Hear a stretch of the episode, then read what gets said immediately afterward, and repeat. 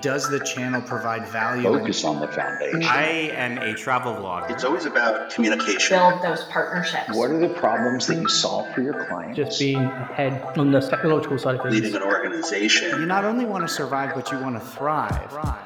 They said it wouldn't last, and they said that you can't drive profitable and incremental revenue through the affiliate channel. But here we are, 20 years later, and the affiliate channel is alive and kicking and generating profitable revenue for thousands of retailers across the globe. Hi, I am Jamie Birch, your host of the Profitable Performance Marketing Podcast, where we talk to some of the industry's best and brightest about their careers, about leadership, and about how to drive profitable revenue through the affiliate channel. Hey, this is Jamie Birch, your host of the Profitable Performance Marketing Podcast and CEO and founder of JB Commerce, your award winning affiliate management agency. Today, I have a special guest, the one and only Matt McWilliams, the affiliate guy. Uh, we will talk. Uh, we talk about so much today, but let me first I want to tell you about a tool that we have available right now. A lot of people are starting at your planning. You're even looking at your affiliate program in Q4 and you're wondering if you have everything set up. And you're probably wondering if you have everything set up to drive incremental revenue. Well, we created a tool that allows you to benchmark yourself against the top affiliate programs out there and find out if your affiliate program is set up to generate incremental revenue or not. And you can go to jbcommerce.com slash incremental and find that tool. It'll take you about five to seven minutes to fill that out. And you get a whole printout in email that tells you where you're doing really well and where you need uh, to improve or opportunities for you to improve. So today's guest is Matt McWilliams. Matt and I have known each other for a very long time. We talk about so much today. We talk about uh, uh, his his career path, success stories in the space. Uh, we talk about your four sentence emails to affiliates. We talk a lot about if you're an affiliate, what, what would you want to uh, go through? But also, if you want to know how you can increase revenue through your affiliates, is a really good program uh, really good podcast to listen to. Uh, at the end, the last 10, 15 minutes, Matt and I talk about uh, contests. We talk about communication. He calls it the three C's. He dives into that. A lot of stuff that uh, that he and I have been doing uh, for a really long time. Matt is phenomenal at it. It's a great podcast, super entertaining, uh, and you'll love it. At the end and in the show notes, we list how you can get in touch with Matt, how you can learn more. If you're an affiliate and or you're someone who wants to be an affiliate, there's a great podcast for you too. He's got a lot of resources that we share in our show notes as well. So I'm going to shut up and get out of the way so you can listen to my conversation with Matt McWilliams. Welcome to the Profitable Performance Marketing Podcast. I am super excited to get to talk to you again today. How are you? Uh, dude, I'm doing awesome, man. Thanks for having me, Jamie. Yeah, where are you in the world right now? Uh, Nashville? I am in Fort Wayne, Indiana. Fort Wayne, Indiana. Now, were you in Nashville? I, I, I lived in Nashville for many years. We've been up here for uh, ten years, almost over ten years now. Yeah. Okay, well, I should get with the times. Yeah, I know. It, it kind of people. I still have a Nashville number, and it throws people off. Like people who knew that I live there, they just assume I'm still there. But yeah, we've been in in Fort Wayne in the Midwest here for uh, just a little bit over ten years, and uh, all I can say is it's cold, man. It's it's different. Oh yeah, you have full on winters there. Uh, very much so. Yeah, this this past winter was like the first winter where we didn't uh, go south for um, you know for like the month of January. Yeah, and it yeah. turned out to be just brutal here with just epic snow. Like I think I think it literally was on the ground the entire month. And oh, I remember man. at the end of the month, like I kind of thought that whole, you know, that seasonal affective disorder, like yeah. true confession, you know, growing up in the South, I'd heard about it and I thought it was kind of one of those things. I'm like, really, that's not like a real thing. That's like that's it's kind of like people are making that up. It's really just an excuse to be lazy in the winter yeah. and, you know, whatever. Like, it's not a real thing. And I remember about early February hit, and I just, I was in the office one day and I was like, I just am, I was like, oh my gosh, I'm depressed. Yeah. like, yeah. I am literally depressed. If we don't get a nice day soon, I'm going to have to leave. Like, I'm just going to have to go south right now. And, uh, thankfully we had just enough of those like you know it's 41 today and sunny woohoo and i got outside and kind of saved myself because it was one of those like stretches where i don't think we left indoors for like a month. So, yeah. yeah those are the worst. Yeah being from the northeast and now the northwest uh yeah i know all too well about that and how legit it is. We actually we are planning to go south uh, twice uh, a year. We have a season here in North Idaho where it's just rainy in the fall yep. and there's no snow to ski and it's just kind of blah. Mm-hmm. And we're going to go this uh, uh, November and December. I think we're going to be taking our horses down south uh, and possibly going all the way over to Oklahoma uh, nice. during that time. And then that that January, that's the month, man. That is the month where it's dreary um, it, sometimes there's really good skiing, uh, but it can still be pretty early around here. So we plan to do that again in January, but we did that in April. We took three weeks to do a working vacation in California and Oregon, and that ex- expanded our spring by a whole month. And that made three weeks made the whole difference. I, I think we'll carry that like extra three weeks of sun for the whole year. Yeah, I mean, for me, it, it's psychologically like when we go, you know, we go right after the new year, so um, the, you know, crowds are just nothing down in Florida yep. that time of year because everybody's back in school and stuff, and so we go, you know, we go then, and it's about three, three and a half weeks, and it's like we've been through about seven weeks of winter, six, seven weeks of you know of cold, and when yeah. we come back, I mean, there's only February and March. And yeah, I mean, it, it can be like, I remember Mother's Day this year, it was like 38 and rainy, but two days before it was 78 and sunny, you know? So there's only like a few more weeks left instead of just like every day feels the same for 18 consecutive weeks. it's like, I it's just you. cold and gross and dark. It's like, okay, when we come back, we're like, there's, there's six to eight weeks left. I, I can do that. I can push through six to eight weeks, but yeah, this was uh this was brutal. So that was kind of one of my deals. Like, we will move north. We'll be near your family, sweetheart. I just have to leave for at least a few weeks in the middle of winter. oh yeah, oh yeah. You know, and and that whole thing of knowing that something's coming later. We used to, or there's been studies that show with travel uh, specifically, if you plan something a year ahead, Yep. Just you know the the value of that trip is during the time you're there, but that whole year of anticipation and uh, so I've wondered, you know, what's that been like for everyone in, in COVID and, and that travel not being uh, there now being open, it's going to go crazy. Yeah. And I mean, even like the, the with COVID, I mean, one thing's psychologically that I I don't have any documentation on this, but just knowing the psychology of anticipation. I was a psych major in college, and and I remember specifically like the the best part about Christmas for kids is not Christmas Day. It's the yeah. months leading up to it. It's the if you, our son's already thinking about his birthday, and it's I mean it's six you know wait no ten weeks away. You know this is the best time about his birthday, and with COVID because everything kind of like every day kind of just felt like the day before for a lot of people. Like we're in Indiana, you're in Idaho. Like let's be honest, it was pretty open in both places. Like we kind of yeah. it wasn't like that for us, but for a lot of people, tomorrow was going to feel like today and people lost that anticipation like in the the we're looking forward to christmas because we get to see family. And it's like no we're not you know? No we're not um, yeah. so for a lot of people i could see that being uh, a source of of deep depression and and um, you know it's psychologically draining for there not to be that anticipation whatever that anticipation is whether it be vacation uh, you know seeing family. Sometimes it's like i know for me it, it sounds weird but like you know the best part of like date night with my wife and and she would probably agree is is the planning of it. Yeah, like, yeah it's yeah. the thinking about how awesome it's going to be to go to Ruth's Chris and and you know, truth be told, like yes, we have great conversation. We love you know having time together, but the meals are never as good anywhere yeah. we go as we anticipate them being. That's true. it's rare. So yeah.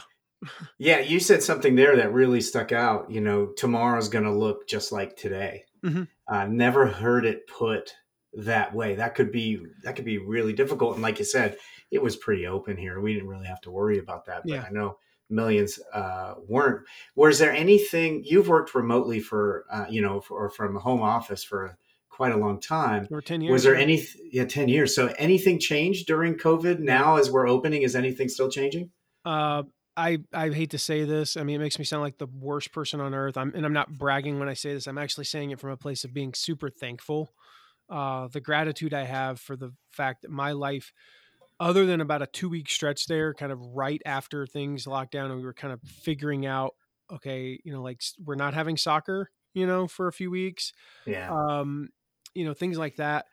Uh, other than that, life was pretty normal. The only thing that changed was for about two months there, we went on a lot more hikes. And it was kind of one of those things like we Mm. couldn't go to stores and we couldn't do, and the weather was okay. You know, it was like kind of like mid 50s, you know, in March and early April. And so we went on a lot of hikes and we actually, we went to places we'd never been. Uh, we went to this beautiful like Fox Island here in Fort Wayne. I mean, it's like you go out to Fox Island, you're, you're like six minutes from the mall no exaggeration, maybe 10. And yet it Wow. feels like you're in the middle of absolute nowhere and there's hills, which we don't have a lot of in northern Indiana for the record. You know, there's these huge hills like a gla- it's like formed by a glacier from like 10,000 years ago, right? And it's just it's beautiful and there's nature and there's just all this stuff. So we would go on these like epic hikes and we would go down to Turkey Run State Park and we'd spend like we go on like an 8-hour hike. You know? And it was really cool awesome. To do that. That was like the weird thing that changed for us. We did a lot more of that. Um, but yeah, working from home and homeschooling already, the reality is the only two things that changed was we didn't travel, um, like, you know, extensively. And um, soccer was delayed by a month, you know, for our kids. So, like, other than Yeah. that, uh, and we didn't eat out for a couple of months, you know, until things opened back up here. Other than that, everything was pretty normal thankfully and i'm i'm super grateful for that. There was not there was not an adjustment for us and you know business took off because you know we teach online marketing so uh, people were kind of getting into that whole thing and you know that's the thing about working from home when you haven't is one of the things that we've i, I know you know anecdotally and we know this with schooling um, when you homeschool you can get what takes uh, the school system seven hours done in about four you know three and a half or four and That's it's not necessarily we homeschool too. yeah, and it's not necessarily because my wife's a better teacher than you know the public school teachers. That's not it necessarily. Um, that's debatable, of course, but Yeah. you know, whatever. Um, it's that we're like so focused, and there's not a lot of distraction. And the reality is, again, you know, I'm, I'm thankful for this. I wish I had grown up being homeschooled by my wife. That would have been weird. Um, you know, like kind of creepy, and I don't even get into that. But like that only happens in Kentucky, right? Um, and so for all I'm our sorry. Kentucky listeners, that Yeah. that view was just Matt's. Yeah, I know. I figured you. So I was going to say that. I claim that, not you. Uh, don't worry. There's only like three of them that have internet. So, um, also just mine. There, we could just keep that going for a while. But, um, I mean, any other states you want me to That's insult real quick while we're at it? no, but like No, I think if we just keep it to Kentucky, that'd be fine. yeah, we'll, we'll keep the borders. We'll close. The, we'll lock down the borders there. Um, good. I, I have more Kentucky jokes later. Um, and so, in all seriousness, though, like, I, I, yeah, I wish that was me, but like, part of it is like she's focused on our two kids, and there's not 28 other kids in the classroom that she has to focus on. Yeah. So it just moves faster.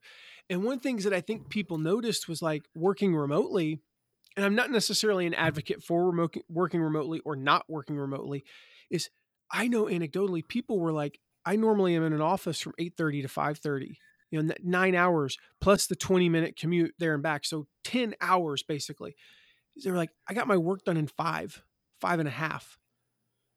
They're like, what do I do with those other, you know, like three? I was like, well, first of all, enjoy family time, you know, enjoy some downtime, go work out, take up a hobby. I'm like, start a side hustle. So we had people coming to us and they're like, you know, my kids don't get out of such and such until, you know, five. And that's normally when I would stop working and it's 2.15. What do I do? And I'm like, well, how about you spend two and a half hours working on a side hustle?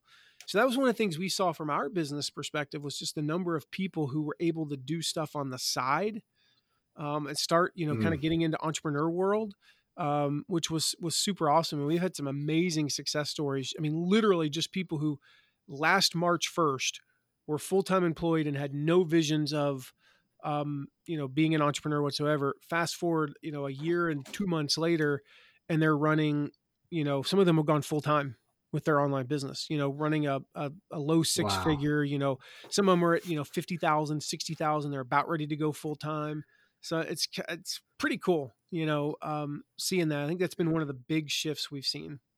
And I want to dive into all of that. Let's start at the beginning. I know you and I met. Uh, I remember seeing your name on a, a, short list of three affiliate managers up for an award. I was yeah. one of you them. Remember the other two names on that by chance? Angel uh, was yeah. on there, yeah, and then me. And then uh, I thought, who's this Matt guy? I need to meet this guy. So if he beats me, I'll be happy for him. and I had to reach out, like, who are you? And I, because I really thought, like, I wanted that award so bad. I thought, if I don't know who else is up for it and I lose, I'm just going to be pissed off. So let me reach out. And turned out, you know, you're you're you're a great guy. Definitely deserved uh, the award, and and we've known each other ever since. And and that was a quite a long time ago.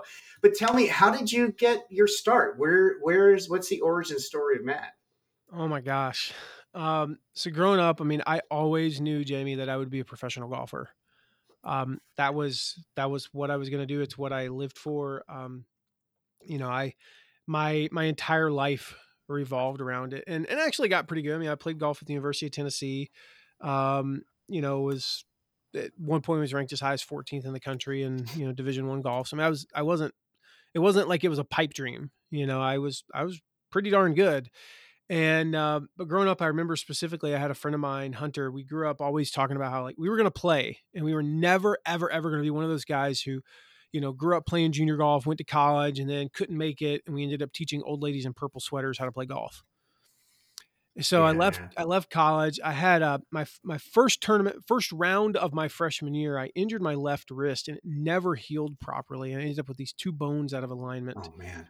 and it was really really causing some issues um, like throughout really my entire left side of my body up into my neck even so i played professionally for about a year and a half and finally i they figured out what was wrong um, and the guy was like you're going to need surgery you're going to be out for about you know 18 months i'm like i'm, I'm actually not i don't really want to do that um, i just i was like i'm not gonna i'm not gonna have surgery like is there another option he's like yeah don't play as much golf you know i'm like okay well that means i'm not going to play professionally because you can't just practice like once a week and you know and play professional golf and yeah. my game was oh, really yeah. suffering because i wasn't playing enough and um, so i started teaching these golf schools with my dad and i heard about this website back in 2002 it's called google.com um, nobody's been to google.com in approximately eight years because uh, you just go up to the bar at the top and type in what you want. But back then, you went to google.com to type in, yeah. or as my mom used to do, you went to google.com to type in yahoo.com and then go to your Yahoo Mail.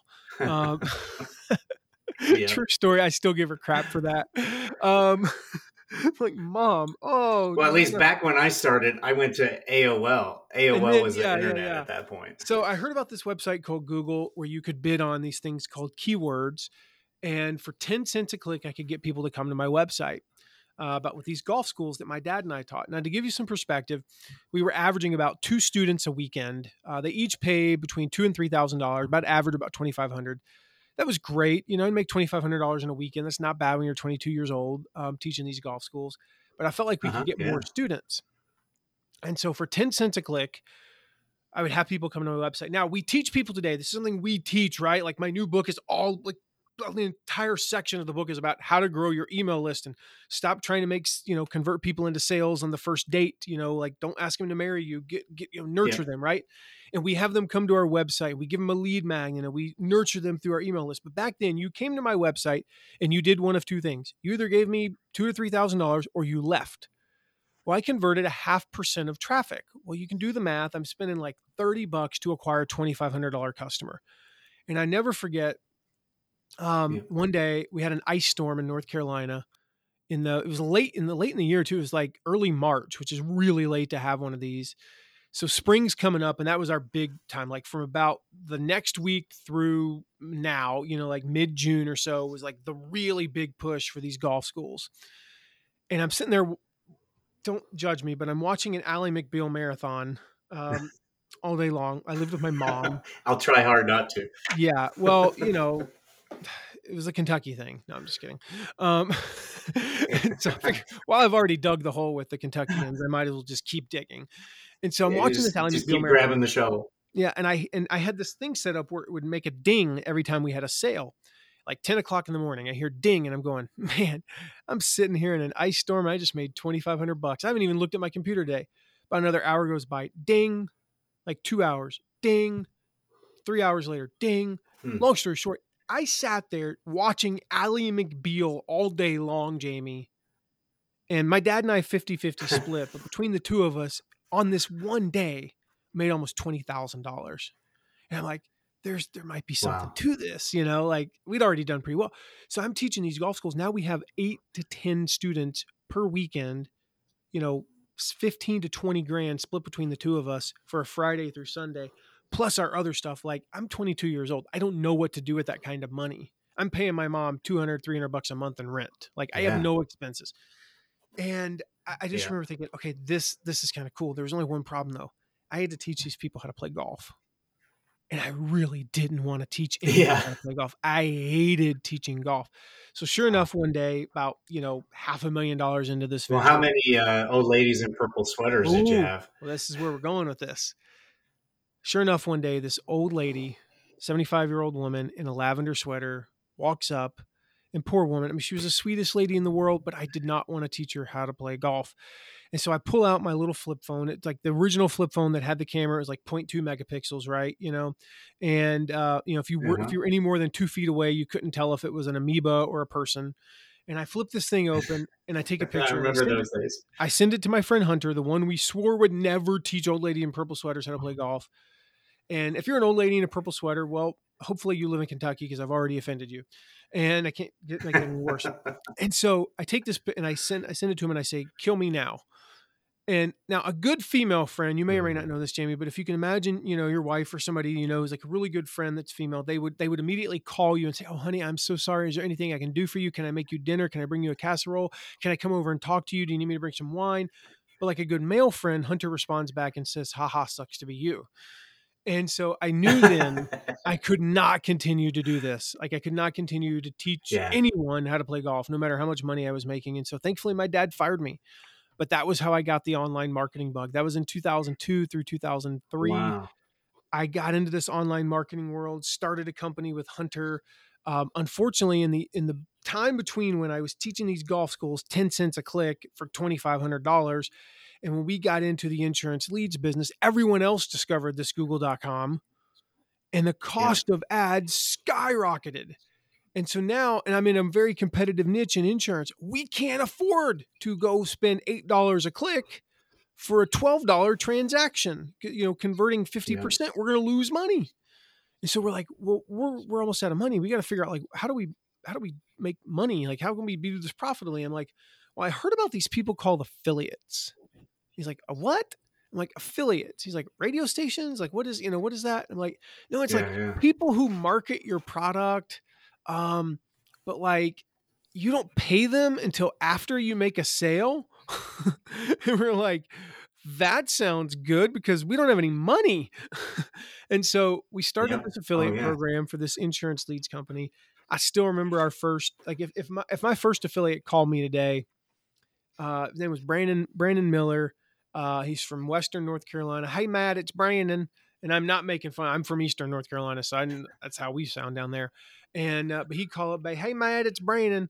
And in his first month, he made like 300 bucks, and we had a couple of other like thousand dollar affiliates, two hundred dollar affiliates. Uh, fast forward about 18 months, and we had our first million dollar month, and the rest is history. Wow. Wow. How many months did that take? 18 months almost to i think it was exactly 18 months from when we started our affiliate program until so we started that affiliate program. It was memorial day 2005 worst memorial day weekend ever. Like we just had memorial day here right?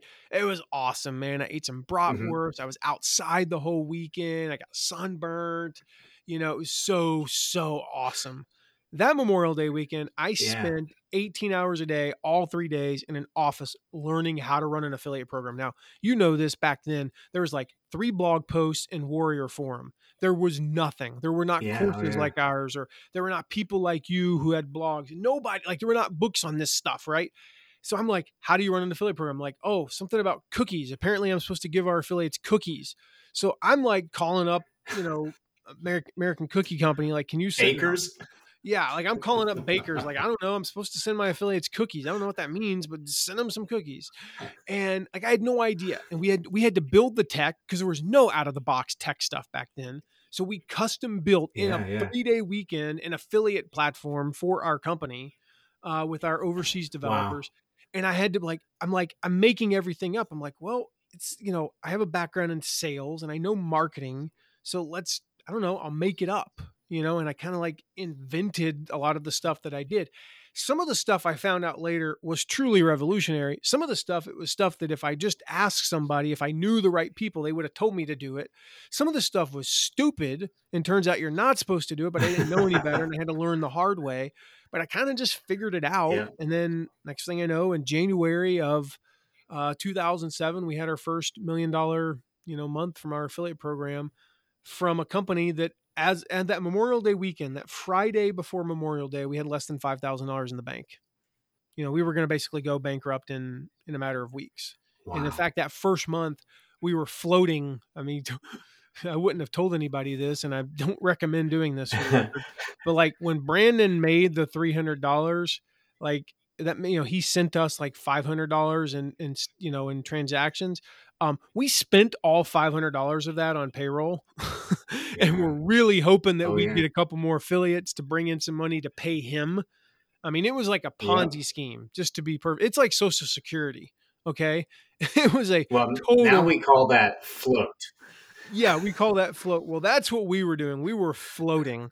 Uh, it was dangerous. It had me- I couldn't sleep for a few weeks, but it was the only thing that saved Oh, us. And um, you know, then look what it led to. You know, about eighteen months later, um, you know, like I said, that that following year in two thousand seven, uh, you know, we did twelve point six million dollars from our affiliate program.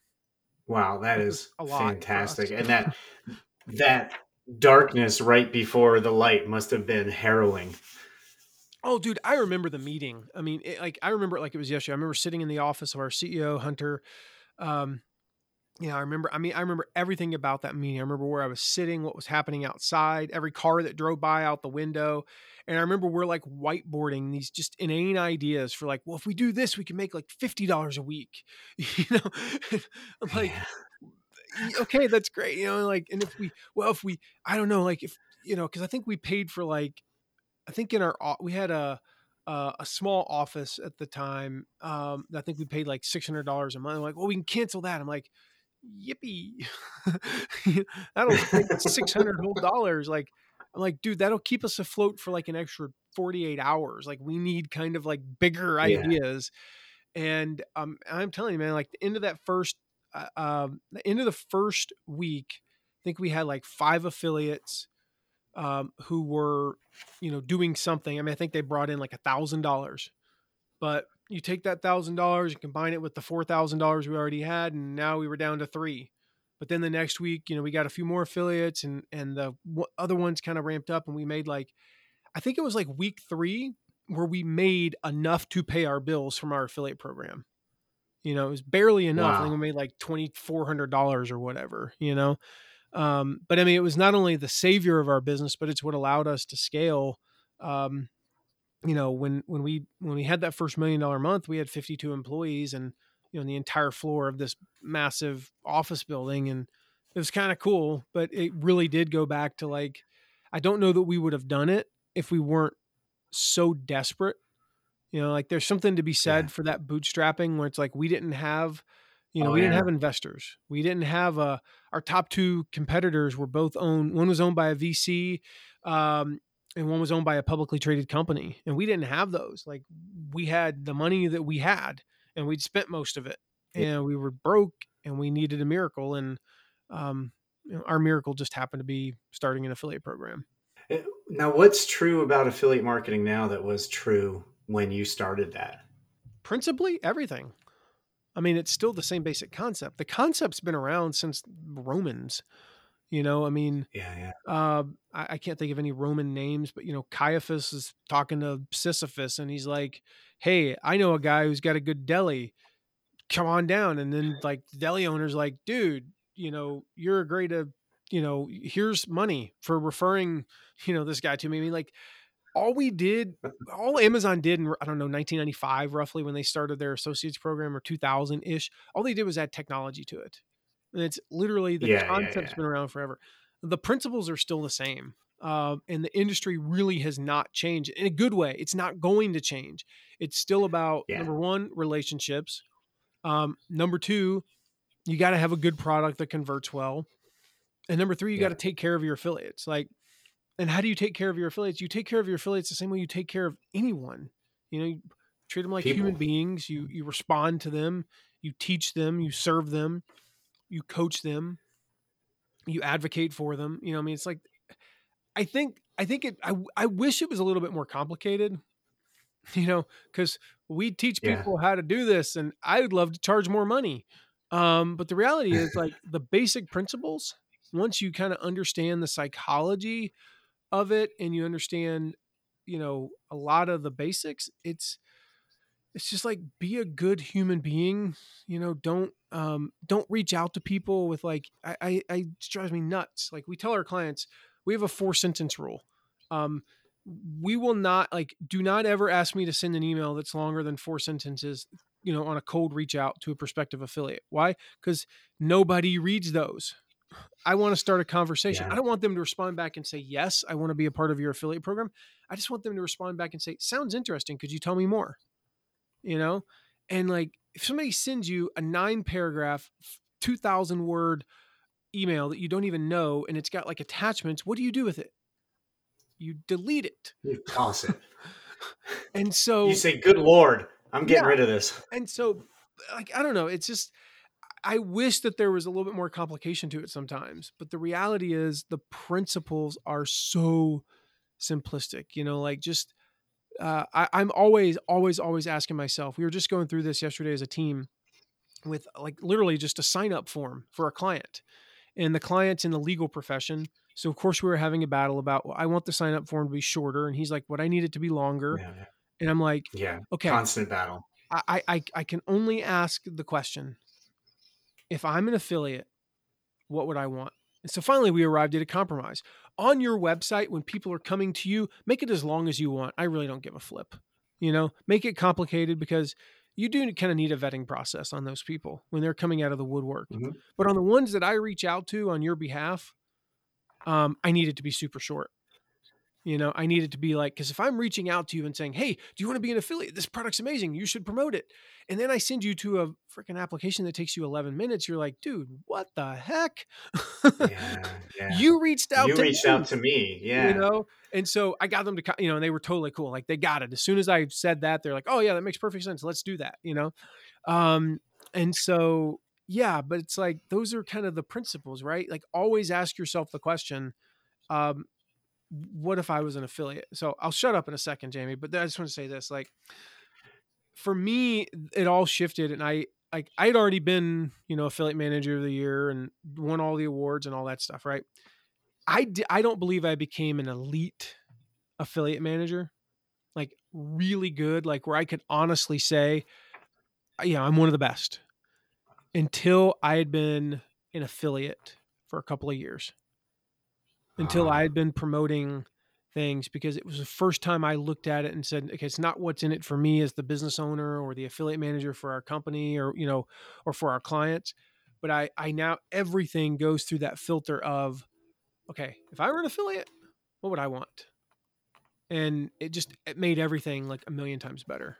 Yeah, and you know, we just had Joe Souza on uh, the podcast, and that was a big thread through the conversation of his experience with over a decade of being an affiliate Yeah. and how that made him a, a better affiliate manager. So definitely, that that's gold. And you don't ever have to shut up. Uh, we don't record on tape anymore, so we can talk as long as you want. All right, let's talk So about Kentucky real after- quick. Yeah, yeah. You know, I only know one person, two people in Kentucky. I don't have a whole lot to say. And I would like to be invited to their Kentucky Derby party. So I'm going to let you bash on, on that state. So, Uh, so, so on that note, you know the best thing to ever come out of Kentucky, right? what? I sixty five South. I don't even know where that is, and I get the joke. Uh, sorry, Kentucky. I, I we still love you. So you're listening. We love you. Uh, well, Matt. So after that business, you went to Legacy Learning, Mhm. and tell me about how how did you make the decision to move on in your career, and, and then what was that like at Legacy? Uh, the decision was made for me. Um, you know, Ah, my business partner. I've had a few of those. yeah, business partners and I just did not see eye to eye. Uh, there were some fundamental disagreements about kind of the next the the course that we were charting, and uh, and we we had entered a little bit of a of a downturn due to some uh, really bad business decisions that I was a part of. You know, to be perfectly honest, and so it kind of just made sense. Like now was the time to um, now is the time to to move on to something else. And so they fired me. Um, you know, and I was again, it was one of those things like I was super thankful for because it was the it was just like my dad firing me, you know, before it was one of the best things to ever happen to me. Um, and so the the CEO and I were still really good friends. I mean, like two weeks after fired me, I mean, he was best man at my wedding. Um, there were no hard feelings, you know, Wow. other than I just really wanted to be a part of. I still wanted to make it work, but there were no hard feelings, and so he referred me to this guy who ran this company called Legacy Learning Systems, and for about five months, I kind of you know, I, I just I was newly married and honestly I was tired because I mean I just come out of, you know, about a three year startup phase with with hometown quotes and I, I kind of wanted some rest. You know, it was actually really Yeah. good for me just to to decompress for a while and enjoy being newly married and um and all those things. And um I flirted with the idea of going to work for him for a while, but I never really pulled the trigger. And and then I remember um I called him up one day. It was the funniest thing. I called him up one day and I was like, I said something and he was like, Yeah, you know, actually, I, I just got back from, I ran the such and such marathon. And I'm like, you, Oh, you're a runner? And I was like, Man, I never knew that about you. I was like, I guess I'm to have to come work for you so I can learn more about you. And he's like, Wait, what? I was like, You heard what I said. Um, so I started there in 2009, May 15th, 2009. Um, I still remember it was it was funny. I uh, I started on a Friday, and I'm like, what am I running? A public school? You know, and if you remember that, how you like started school on like a Friday. I'm like, that's the dumbest thing ever. But it gave me one day to just kind of go Yeah, in and yeah. get used to the landscape. But I ended up there, and it was really cool Yeah. because it was my first exposure to like retail world. You know, we we sold yes, we sold uh, learning DVDs. We taught people how to play guitar and drums and ballroom dance, American Sign Language, painting, piano, among other things. Um, but it was still kind of more like the retail product world, um, you know, physical product. And so I had to think about things like cost of goods and shipping when figuring out commissions and all that stuff. And uh, it was a great experience for me. Um, and uh, loved it. And I think I ended up there for about 18 months before I went back to um, to hometown quotes. Um, dude, just they they had some issues, you know, like unfortunately, and it's I I it's one of those things like where I was like I felt really good. It was kind of cool to be able to be like, oh, they need me so much, but I also kind of felt bad for you know Hunter uh, because when I left, the affiliate program went to total poop. um, and uh, you know, I came back and um, I was there for about eight months, and uh, uh, just one thing after another. Um, without getting into the the weeds on that, um, I got fired again from the same company, but by different people because um, there was a guy we found out later. Uh, his mo was to take over distressed companies and then run them into the ground and buy them for the debt. And um, Oh wow. when I came back, we took the affiliate program from um, doing about $175,000 a month up to about 600,000 in eight months. And it was the only profitable arm of the company. Our paid ads were losing money. Wow. Um, our strategic partnerships were losing money. Our email, you know, the email buys were losing money. Um, but the affiliate side was actually profiting. I think we were running about a 25% profit margin. So I don't know, we were making like 120, $125,000 a month. And that was a threat to him because, well, you can't, ha- you can't distress a company. You can't drive a company into the ground if they have at least a semi-profitable division of the company. Profitable channel. um, but that's not how he played it. He he played it off a completely different way. And uh, so, in a matter of one day, I was in a high level strategic meeting and we were planning the next you know quarter and all that and the next day on a saturday morning it was like yeah you no longer work here um so that was kind of weird but uh, wow. again great thing that happened to me um and is what set me on on the course i've been on for the last decade or so you know with my own with my own business. You know you've always had a great uh, attitude and, and i can see that resilience coming through and those kind of things. I i've lost a job uh, a time or two and in the moment you know man sometimes it feels like the worst thing could ever happen. Looking back though some of those circumstances were career changing and yeah. uh, pivotal to who I am, who I am today. Now, I did want to go back to legacy learning because you went through something there that is still timely now that a lot of people are struggling with the uh, disclosures and advertisement. And you guys were involved in something with the FTC. Uh, do you mind sharing a little bit about that? No, I mean, I, I had the uh, the wonderful pleasure of getting to spend two consecutive full days of my life with um, three uh, FTC attorneys in a conference room, along with a court reporter or whatever those are called, stenographers or something, um, who every Yeah. single time Bucket said- list item checked off. yeah, uh, it was super awesome because then when I got to read the 9,000 page transcript, roughly, every single time I said pay per click marketing, she put paperclip marketing. Um, and yeah, they, they Oh, knew no. literally, It gives you confidence in who's interviewing you, right? They knew less than nothing about internet marketing. So the story behind that is, um, we we had a relationship with Gibson Guitars. Uh, they, the one of the guys on our team, you know, I I ran the internet marketing department, and he was on our team. Uh, he used to work at Gibson. He went to lunch one day, and he was like, "Hey, could you guys do a, a review of our course and put it up on your website?" And they're like, "Yeah, cool. We, I mean, yeah, it'd be great." Um, no affiliate relationship whatsoever. The only thing was we did use a tracking link to um, just to know what sales were coming, you know. And Yeah. one of our competitors, who um, he's probably from Kentucky, um, but I mean, like, I'm Not not, exaggerating. This guy was like, this guy was like, I mean, I probably shouldn't say this. This just makes me seem like petty. But this guy, like, I never once saw him where he wasn't like in a sleeveless shirt and he had a mullet and he was like a total metalhead. And he ran, he, they wouldn't even call him a competitor of our company because our audience was like 40 to 45 to 64 year old like executives who had learned guitar on their bucket list. And his audience was like, you know, like 16 year olds who said dude every third word, you know?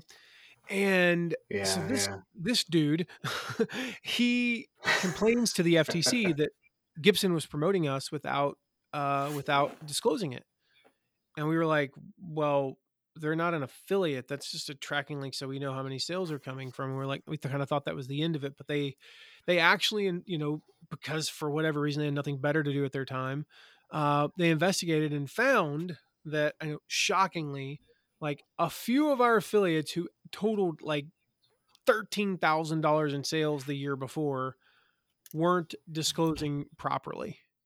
Um, but it was right after their got you know if you remember this was 2010 they had just Yeah. published their guidelines which weren't new they was people say like oh the FTC passed a new law no the law had been in place for 112 years uh, they just clarified it for the internet because like anything that the government does uh, they waited until 2010 you know roughly 20 years after the internet came around to actually do Yeah, anything yeah. about it you know and Yeah. you could tell like there's a hint of like wow this was just an idiotic whole thing um you know i was originally named in the lawsuit but they quickly dropped that because they realized i i actually i mean i had all the documentation of all the emails we had sent like telling them you need to do this and if you don't like we had documentation of affiliates that we found and warned and kicked out of the program but that's what scared me, Matt. Yeah. Like most when I read that wasn't that the company was named. It was the first time I'd ever seen an employee of a company named. Yeah. Well they quickly And I was just like, oh. um I, I was I was pulled off that within like days. Uh, our our attorney, you know, that guy was a bulldog. Uh, he was just like, "That's not going to fly." And he's like, "He's like, I'll just be honest with you guys. If you if you keep what he basically said was, if you keep him on, then we're going to make a we'll make a case out of this, and we'll bury you know we'll we'll bury you." Um, and you know the CEO wow. got taken off, but the company was left on. Um, and all of it predated me from a technical standpoint. Um, I came on after the FTC stuff. The the CEO had been running it, and you know it wasn't that he didn't. It wasn't that he was an idiot or did anything nefarious. He just was busy because he's running a you know a seven million dollar company. Yeah. Um, and also running the affiliate program. And so I came on and got all the stuff in place, but they did find some instances of people who didn't disclose properly in various channels.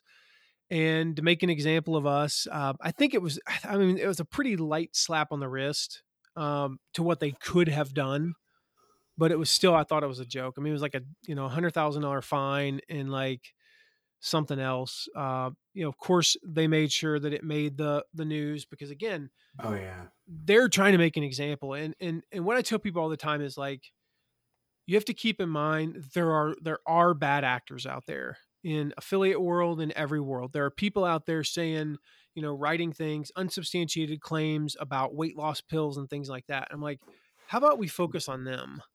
yeah, you know, yeah. um, and I I do believe that there is the letter of the law and the spirit of the law. You know, and I think there Yeah. are there are nuances to you know those two. You know, as my dad used to say, it's like, you know, um, you know, in uh, you know, with regard to like the, the letter of the law and the spirit of law, it's like, you know, if the speed limit changes from 55 to 45 and you're going 49, you know, two feet after the sign, is the real like is the, the letter of the law says you're speeding, but the spirit of the law is you were slowing down, you know?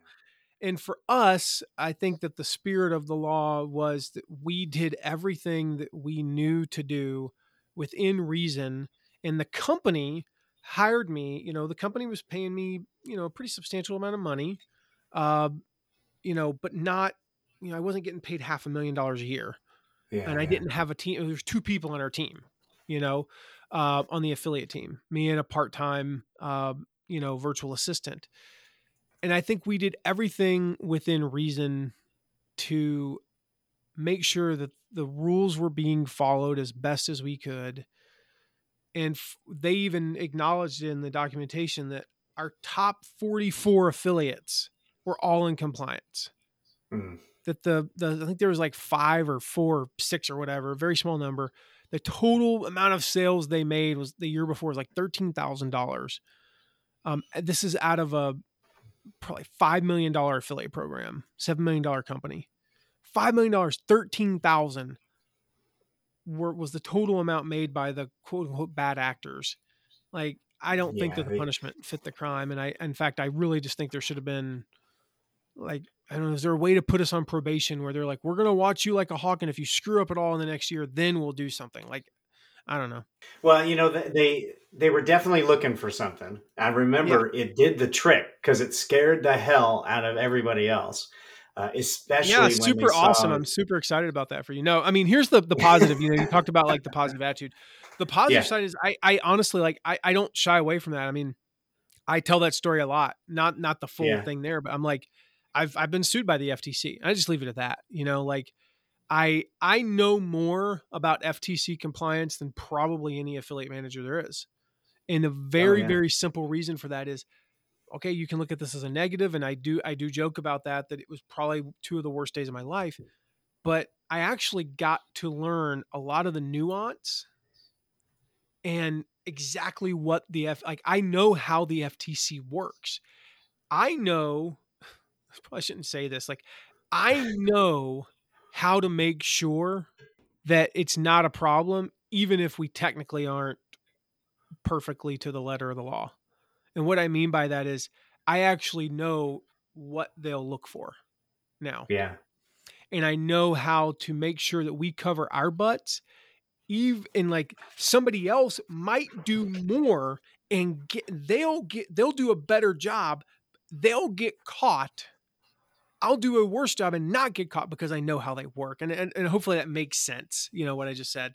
The point to that is like that ended up being a positive. And so when I work with our clients now, like I'm able to tell them definitively here are the things we need to do to make sure we cover your butts so that because i'll tell them like you're i'm not getting sued you know i know how to get off Yeah, like i know exactly what my attorney needs to say if i ever get sued again here's how you don't get sued and Yeah. um I think that's a you know that's the positive side to it. Yeah, and we may do because there are a lot of things we did from the fallout of that to make sure our clients don't uh, incur any issues. And, in what the eleven years or so since then, uh, we've not personally had uh, had any issues. So thank you for sharing that story. I I, I have been involved in legal issues. Uh, the biggest one was about a three hundred thousand dollar contract dispute with a large credit card affiliate, uh, and I remember how stressful that was. Being I was probably twenty six at the time, and just thinking the resolution of this issue determines whether I have employment or not uh, for yeah. maybe a long time. Uh, that had to be incredibly stressful being interviewed by them and named by them and, and all of that. I can't imagine how difficult that period was. It was really hard for me at the time. You know, I mean, I was 20. I just, I think I just turned 30. I was 30. I was still kind of young, you know, and a, yeah. a little bit of a punk. And it was really hard for me because they were i mean they somebody who like you and i have this conversation we could talk about affiliate management and affiliate marketing and like nerd out on it but even yeah. like somebody who maybe doesn't know the affiliate world but has like a basic understanding of internet marketing or just you know like how the internet works like they're yeah. not surprised that when they see things in their feed on facebook that they've never seen before they're not like why are you in my feed and i'm like it's an ad you yeah. know, like, do you not seriously? It's 2021. Have you not figured that out yet? Um, because like we get those on our ads sometimes. You're like, get out of my feed, and I'm like, I did. It's not like I said target Tom Smith in Fargo, North Dakota, dude. you know, yeah. um, like you just happen to be who Facebook picked. Get over it. But yeah, like they had no concept of how affiliate programs worked. I'm like, Oh, how do you how can you how are you the one they picked to be in this room with me and you yeah. are like i mean like i remember one of them like i looked him up and I'm like you're a georgetown law grad and yet you don't even have the basic understanding of like how a search engine works yeah you know because i remember one of the questions he he asked me it was just like so idiotic and then you know he was like well okay, so you sent this email to your affiliates. Did you make sure that each of them received it? I'm like, dude, it's a mass like it's a mass email. You know, uh, it shows me if they opened it. Did it confirm that they read it? Did I'm like, how oh, do you know how receipt. email works? Like I can put a red receipt. Like I can click red if you want me to put a red receipt on it, which you I don't know what you really do that with mass emails back then. But like, yeah, I, I can click a red. I'm like, first of all, who asked for a read receipt in ever? yeah, you know, like yeah. maybe I get them every cool. once in a while now, and it's just like, come on, really? Okay, yeah. I mean, like 1998, maybe we asked for that, but like, and I just remember going, no, um, because I know how to do email etiquette, and like, there were times where in my brain, so our attorney's sitting there with us, and I would like lean over to him, like, I said, I was like, uh, dude, I don't know how to answer this without being a smart aleck. I have no concept of how to answer this without oh, sarcasm. Please help me. And he's like, okay, can you explain it Jesus, to me? take the wheel. Yeah. And he's like, okay, explain it to me. And I'm like, you know, I'm explaining to him. He's like, okay, now say this. you know, yeah. and oh I was just like, man. Um, so it was it was hard, and I and I I know that kind of makes me sound like a punk because I, I, I there were a little bit of me was, but it was just that was the frustrating part for, for me was just like you were the wrong people to be in here just give like give me somebody who has the same legal knowledge but actually understands how the internet works like i was i was wondering if they were gonna like you know I don't even know. I have. I just was so afraid they were going to ask me, like, you know, did we have a gerbil running our server or something? Like, you know, how did you power your server? Gerbils. Yeah, it was just like, and then you know, we had we had switched over to ShareASale, so we're on the network, and they're like, you know, on the you know on this network, do you have access to all of their promotions? Like, I'm like, well, like no, you know, we can't see everything they're doing. That's literally impossible. But we can tell where their clicks come from and where their sales were yeah. generated from, and we do review that. Um, you know, and we do have a form that they submit that has the, you know, the their their disclosure and like, well, did you review it? And I'm like, yes, you know, I did at the time, but no, I don't review to see if they have a disclosure every single day.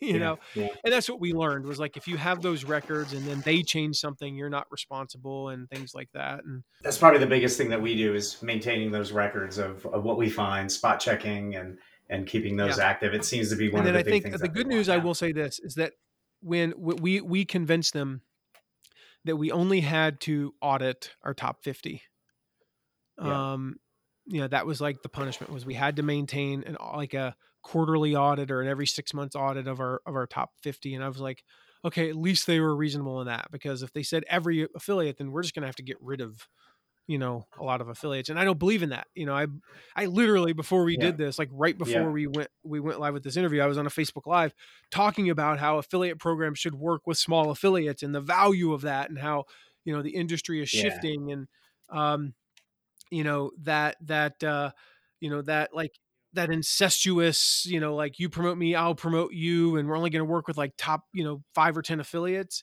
um you know that that's going by the wayside now and we've been preaching that for a decade and now kind of the industry starting Yeah. to to see it so And we still get questions of like, hey, when are we going to remove affiliates? You know, when are we going to take them out? And and we don't believe in that either. There's always good. yeah there's no reason to take affiliates out Totally, no no reason at all. Yeah. Now, Matt, tell me what you're doing now. Let's go. Let's go into the present, into to what's going on. I know you really have a passion, you know, for helping people take their passion and turning that into a living. Tell me, tell me about Matt McWilliams Consulting. Uh, yeah, it's all about that. I mean, we we kind of talked about this earlier. We were talking about COVID. Um, you know, there there's just there's so many people out there. They they have a message. They have a passion, and they want to turn it into you know some sort of a profitable business.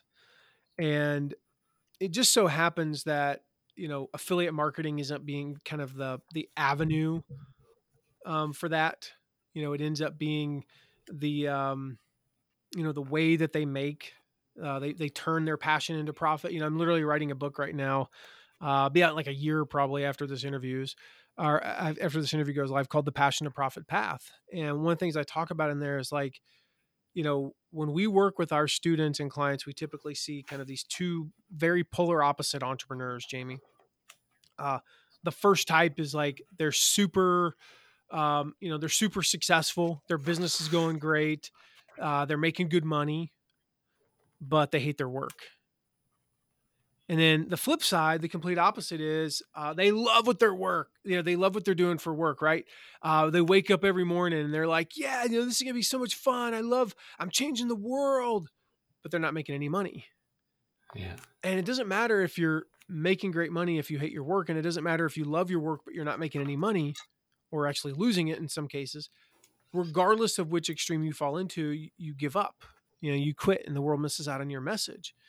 And so we find that those are like the two extremes. So, so how do we end up with entrepreneur type number three where they're actually passionate about their work and they make money? The issue is if you're anything like i was when i first started my platform um, like yay I'm, I, I love what i'm doing. I'm, I'm super passionate but how do i make money? How do i monetize i don't know what my audience wants. What price point are they going to buy it? How do i sell? I don't know how to write sales copy. How do you do a promotion? What's the you know like all of these things? And we're like well wait. So we teach affiliate marketing from a very different angle which is what if you use affiliate yeah. marketing as the springboard to learn how to monetize? What if you use uh, affiliate marketing like you can literally start making money today like there's no barrier to entry. It's easy to scale. You don't have to do any fulfillment right? There's no hidden costs like credit card processing or hosting and all that. There's no risk. Like you don't have to do the customer service right? But it also it teaches you how to sell and it proves that you can sell. You learn what works for your audience. It trains your audience to buy. So instead of just you know your audience going along getting free content free content free content free content free content which is a terrible business model by the way um, you're actually training them to expect offers to be made periodically you know it funds your business and a lot of it can be passive income you start to develop relationships with other affiliates you know which turns you know them into potential partners Um, you know, all those benefits like nobody really talks about with affiliate marketing because it's like a lot of times it's just well you can make a lot of money. You know, uh, it serves your audience. Yeah. that's the other way. Like it serves your audience because if you have nothing to take them to the next level and you're not creating it, like how are you going to serve them? So it serves your audience. And so it just allows you as the the platform builder, right, to be able to um, start to monetize and set those expectations with your audience even if you don't have a product of your own because i i've got a shelf full of crap that i like my audience will love this and they didn't because i was guessing at what my audience was going to love. You know we hear the stories um you know we hear the stories of like well my husband filled the garage with boxes and now i haven't been able to use my garage for the last three years. It's like no yeah, yeah, what you needed to do was promote affiliate offers and learn what your audience wants and learn how to sell and learn you know those things um, before you actually went out and started creating your own products. And so you learn the price points that they'll buy at. You'll learn like some of the sequencing of, of emails and how to you know how to actually sell in email and, and online and all those things that you just you can't learn any other way. And so i always look at it as you get paid to practice. And that's what we you know that's what we teach people. If a better way comes along that's not affiliate marketing uh, I'll be the first to, to advocate for it. But right now, I don't think there's anything better. So you you are teaching uh, up and coming affiliates how to use um, how to use these affiliate programs as a springboard, and that springboard is to create something of their own, or do they continue to promote affiliate offers? What's the springboard to? Ultimately, it's to create your own products and services, but continue to use affiliate marketing for things like you know serving your audience filling in the gaps you know it fills in the gaps in your own you know your own offerings. Um, you know the example i often use like imagine you're a you know you're a fitness trainer and you're great at teaching people how to eat right exercise you know do all that and you've got products that are they're all about eating right and exercise. But your audience needs to learn things like time management and stress relief and goal setting productivity natural healing oh, and all that. like you're not the expert on those things right? You don't want to be the expert on those and you have no plans on creating a product in those areas. So, how do you serve your audience? You promote affiliate offers for those who offer courses in those areas. And so, it also broadens your reach. You know, it allows you um, in those different areas, you know, kind of what we call it the affiliate donut. And so, the affiliate donut, Jamie, is like if you imagine a donut, that hole in the middle, that is your core thing. That is like the very one thing that you are known for. You are the fitness instructor. That is all you do is teach people how to eat right and exercise. But that donut is everything outside of there. You know, if you're a financial coach, right? That would be thing like you teach investing and saving. Those are the only two things you teach. But what about leadership or entrepreneurship? How to find work that they love, productivity, goal setting, right? You know, things like that. Like if you think about this, the cool thing about it is like if people become more productive, they have more time to exercise and eat right. So it actually benefits your business if you're the fitness trainer. Yeah. People who are better at setting goals will seek out financial coaching to help them reach those goals. In other words, like affiliate recommendations can actually help your sales, not hurt them. And that's a misconception. Is like, well, if I go promote affiliate offers, not my own stuff, that's going to hurt me. No, it can actually work, you know, to uh, to really help your audience. And like I said, it serves them you know, by filling in, those gaps in the products that you don't have. Because, like, if you come to me and you say, Matt, you teach me affiliate marketing, but how do I start a membership site? Uh, I'm not the expert on that. So let me yeah. just refer you to my friend and client, Stu McLaren, and you'll go pay him $2,000 and I'll make an $800 commission. And win win, you now are getting expert advice from the world's leading expert on how to create recurring revenue in your business. And I served you by sending you to him.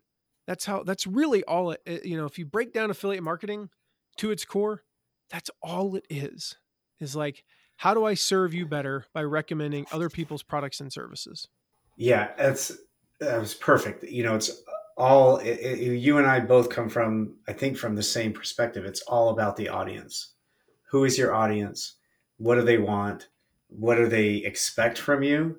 And then how you, how can you serve them? And if you serve it through an affiliate link and a uh, a recommendation, fantastic. If you serve it through your own product, then fantastic. Yep. That's awesome. Now you use uh, a couple things in managing your programs. I remember one time we were talking about competitions and leaderboards.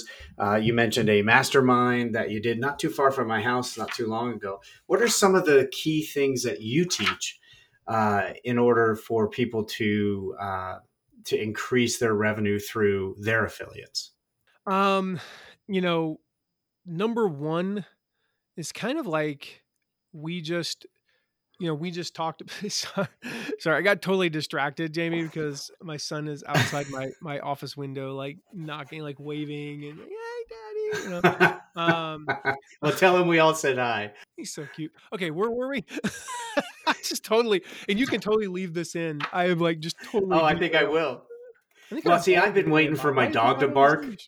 So basically, you know, some of the things we talked about and some of the things I've seen you do are competitions and leaderboards with your affiliates, yeah. um, using Facebook, uh, you know, to manage uh, and communicate. Uh, and also, you've done some masterminds not too far from where I live. Uh, here in the same town, you had one. So, what are the things that you use and you teach people to manage their affiliates well, uh, increase the revenue through, keep things exciting and, and productive? You know we teach what we we call the three c's um and you know that's a it's like a whole thing that would be like a podcast episode in of itself but uh it's contest communication and coaching and so um, contests we're really focused on not just engaging our top affiliates but how do we engage all of our affiliates like even down to the smallest. So you know just one example of that like doing really deep leaderboards you know, instead of just showing the top 10, we do like a top 50, you know, a top 30. And because people love seeing their name, right? You know, um, yeah. you know, we do random contests where it's like, okay, every affiliate who sends more than 25 leads this month is entered to win. So you could be like the top, virtually the smallest affiliate and you can be entered to win. If you have one sale this week, you're entered to win. You know, things like that, right? Um, sometimes we'll just do competitions where it's like, okay, put us on your email list. Every email you send this week is an entry to win. And so we've had affiliates send, you know, 10, 12 emails in a week as opposed to the one or two wow. they were probably planning on sending. So that's contest. Communication just means like I think there's an under uh, most affiliate programs vastly under communicate. And so we talk about like especially if you're leading up to like a big product launch, uh, one of the biggest mistakes we see is like people be like, "Oh, hey, our launch is in 45 days like well where you been for the last um let me think 320 days? Like yeah. you just like i didn't exist you know you just whatever. And so we talk about things like doing you know behind the scenes access like making them a part of uh, maybe the launch creation and things like that giving them we don't call them promo plans we call them commitment plans because we actually found that we got about 15% lift when we call them commitment plans because people don't want a promo plan they want something to commit to. You know we talk about like sharing stories and testimonials and you know asking for referrals breaking up things and sending physical mail. You know like one things we do and feel free to steal this we send what we call a fake book check. Um, the fake book check is a thing that looks like it's an actual check in the mail and literally all it is is it's a it's for a thousand dollars and we say hey here's a thousand dollar advance on your commissions. If you will take this money and run facebook ads then you know here you go all you gotta do is let us know. And we don't, we don't send that to everybody. Of course, we send it to the ones yeah, we know yeah, we're gonna yeah. make more than a thousand dollars. But you know, so that's that's the the communication side. And then lastly is the coaching. You know, teach your affiliates, share best strategies, share what's working with you know for other affiliates, train them. Sometimes if it's a if it's a launch or a promotion, you know, like a big promotion, just walking them through the calendar, doing a quick 30 minute Zoom training and sending the replay where you're teaching them like hey, you should send this email on this day, this email on this day, this email on this day, send two emails on this day. Like you don't even have to like teach them high level strategy, like how to close sales or how to get more opt-ins or how to put together a bonus package. Like you can teach them all those things. That's super grateful. But if it's super awesome because it'll move the needle, but sometimes just walking through the calendar with them um, you know, can be effective. And so that's the three C's, the, you know, contest communications and coaching. That's really the kind of the pillars. Um, it's it's pretty much everything in our company. You know, that's that's the basis of everything we do. Is those three things. That's uh, that's fantastic. I love both of those examples. They're easier, easy to hold on to, and easy to understand. And and we've done a lot of those. We've done some crazy contests uh, over the years. Um, and found those to be be quite effective. Um, now, the a large portion of what you do is for digital products, right? And do you think all these tactics, in in your experience, do they they uh, also do really well with physical goods? Absolutely. Um, with physical goods, we we really like to make sure that we focus. You know, you have a cost of goods. Uh, a lot of times, the cost of goods can be high. It can be fifty to seventy five percent of the price. Um, so you got to Mhm. be careful with things, and so we focus more on what we call incremental prizes, which is like, hey, if you make hundred sales, you get this. Not if you're our top affiliate, Yeah. you get this.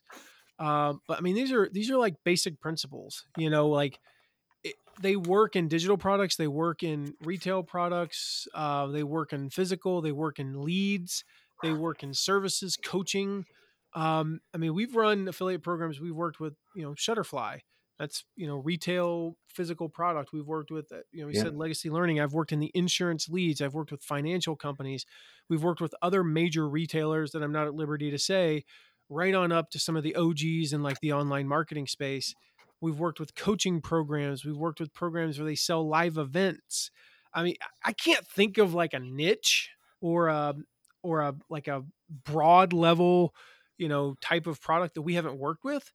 And the principles are the principles. They work for all of them. Sure, do we tweak them a little bit? Are there some nuances every now and again that we apply to say, um, you know, a big, you know, a, a $10 million affiliate program versus a, you know, $700,000 affiliate program? Of course. Are there some nuances in the lead generation world, like financial leads, where we have to worry about things like lead quality more so than in, you know, digital course world? Yeah, there's there's some nuances like that, but um, 97% of our playbook is uh, transferable between every conceivable niche, every conceivable product type, every conceivable price point, and size of affiliate program. Awesome. Well, Matt, we are over time, and you have given us so much late for a as as I, I and I am sorry about that. Okay. Now, I thank you so much. You know the how how can people find you if they want to learn more? If they want to uh, develop their side hustle, where should they go? Yeah. So I, I would point people to two places. Like if you're if you're kind of in that place where you're like, I want to get into affiliate marketing, I'm just not really sure how to get started started. Um, I would go to mattmcwilliams.com forward slash quick start and um, go there. It's got it's our quick start guide to affiliate marketing. Um, and if you're in a place where you're like, I, you know, I kind of need to have a basic understanding of, you know, how to find some affiliates. Like, you know, these would be people, you know, Jamie, like they're they're not ready to work with you. Like they need to just see proof of concept and then they'll see how hard it is and be like, hey, can Jamie, can you run my affiliate program? It's already doing like Yeah. two hundred thousand dollars a month, you know? like, but if you're like where I was, Yeah, yeah. okay, I'll tell you what, this is where I wish I said earlier, Memorial Day 2005, when I was like making all of this up and figuring all this up for myself and had no clue what I was doing. If I had just had a mattmcwilliams.com forward slash first 100, that's F I R S T 100. If I'd had that, oh my gosh, I like, I said we did a million dollars in eight, you know, in our 18th month. I would have been doing a million dollars in month like seven. you know, Yeah. instead of like that first month where I was, what would we call it? Floating the money. Float, yeah. like where I'm like, oh man, I really need a, an, I really need our affiliates to make five hundred dollars in sales tomorrow, or I can't pay any of them. Um, like Yeah, if you want to avoid that, uh, go to go there, and we'll, we'll show you how to kind of get those first 100 affiliates, get your affiliate program started. Uh, just to be clear, that guide is not the how do you create a million dollar affiliate, you know, or a million dollar a month affiliate program. It's how do you just get started? How do you get proof of concept? How do you get your first hundred? How do you get your first, you know, couple thousand dollars coming in so you can see that this is a viable option for your business? Outstanding. Well, Matt, thank you again. I enjoy every conversation from, since the very first one, just a few weeks before you trounced me in that award. Uh, everyone since, uh, and I really I appreciate your time. Just for the record, too, you reminded me. So thank you for reminding me. Yeah, no problem. Well, congrats again. You know, a decade later. Uh, but thank you for today, man. I hope you enjoy the rest of your day, and and uh, we'll include a lot of this stuff in the show notes. Thanks, buddy. All right, see ya. Wow, what a podcast. Hour and 10 minutes. Great stuff. Matt, first of all, thank you so much for joining us on the podcast. You always have a tremendous amount of knowledge and experience, and, it's always fun uh, to chat with you. For our listeners, you know, want to make sure you go to mattmcwilliams.com slash quickstart, mattmcwilliams.com slash first 100. Those are going to give you a whole lot of resources. But, you know, really want to talk about some of the things that really spoke to me. And the first one was, you know, if I'm an affiliate, what would I want? And that's so often overlooked when people, when advertisers are planning promotions, they're planning their affiliate program, they're planning creative, and they're trying to increase their revenue. Often, what is lost is well, what does the affiliate want? This is a different space. So, if you don't ask that question, you often will send out tone deaf emails, not addressing what affiliates really, really want. The other thing that's a thread through some of our uh, past podcast guests as well is Matt stating he's not he wasn't an elite affiliate manager until he had been an affiliate for a number of years. So having that expertise helps so dramatically in managing affiliate programs. The three C's, something so important to remember contest, communication, and coaching, and then that affiliate donut. The three C's really important to the affiliate manager. Are you are you doing things to incentivize your affiliates to uh, be profitable? Are you communicating? And I agree with Matt. Most programs, especially ones that JEB Commerce takes over, communication has been completely nothing. So that is huge to it. And then coaching. Affiliates want to know how they can earn more. And since the affiliate manager has access to thousands of affiliates, and an agency like ours has access to hundreds of thousands of affiliates, there's a lot of knowledge and data that that can be passed down. So yeah, so so much there. Want you guys to definitely check out those resources. MattMcWilliams.com slash quick start. Matt McWilliams uh, slash first 100. Definitely reach out. Matt, thank you so much again. And don't forget about our free resource at jebcommerce.com slash incremental.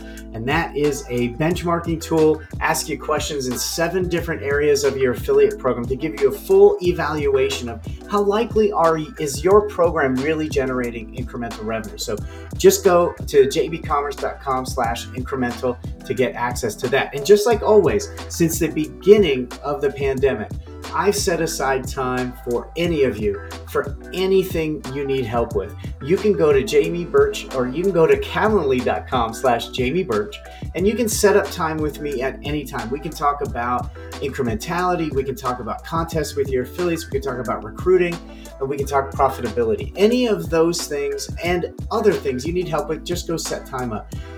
If you just want to send an email and get some help over email, please feel free to do that. Get help at jebcommerce.com. Send that, uh, send your request over, we'll do everything we can to help you. So I hope you, hope you guys have a great day and you're well on your way to running a profitable performance marketing program.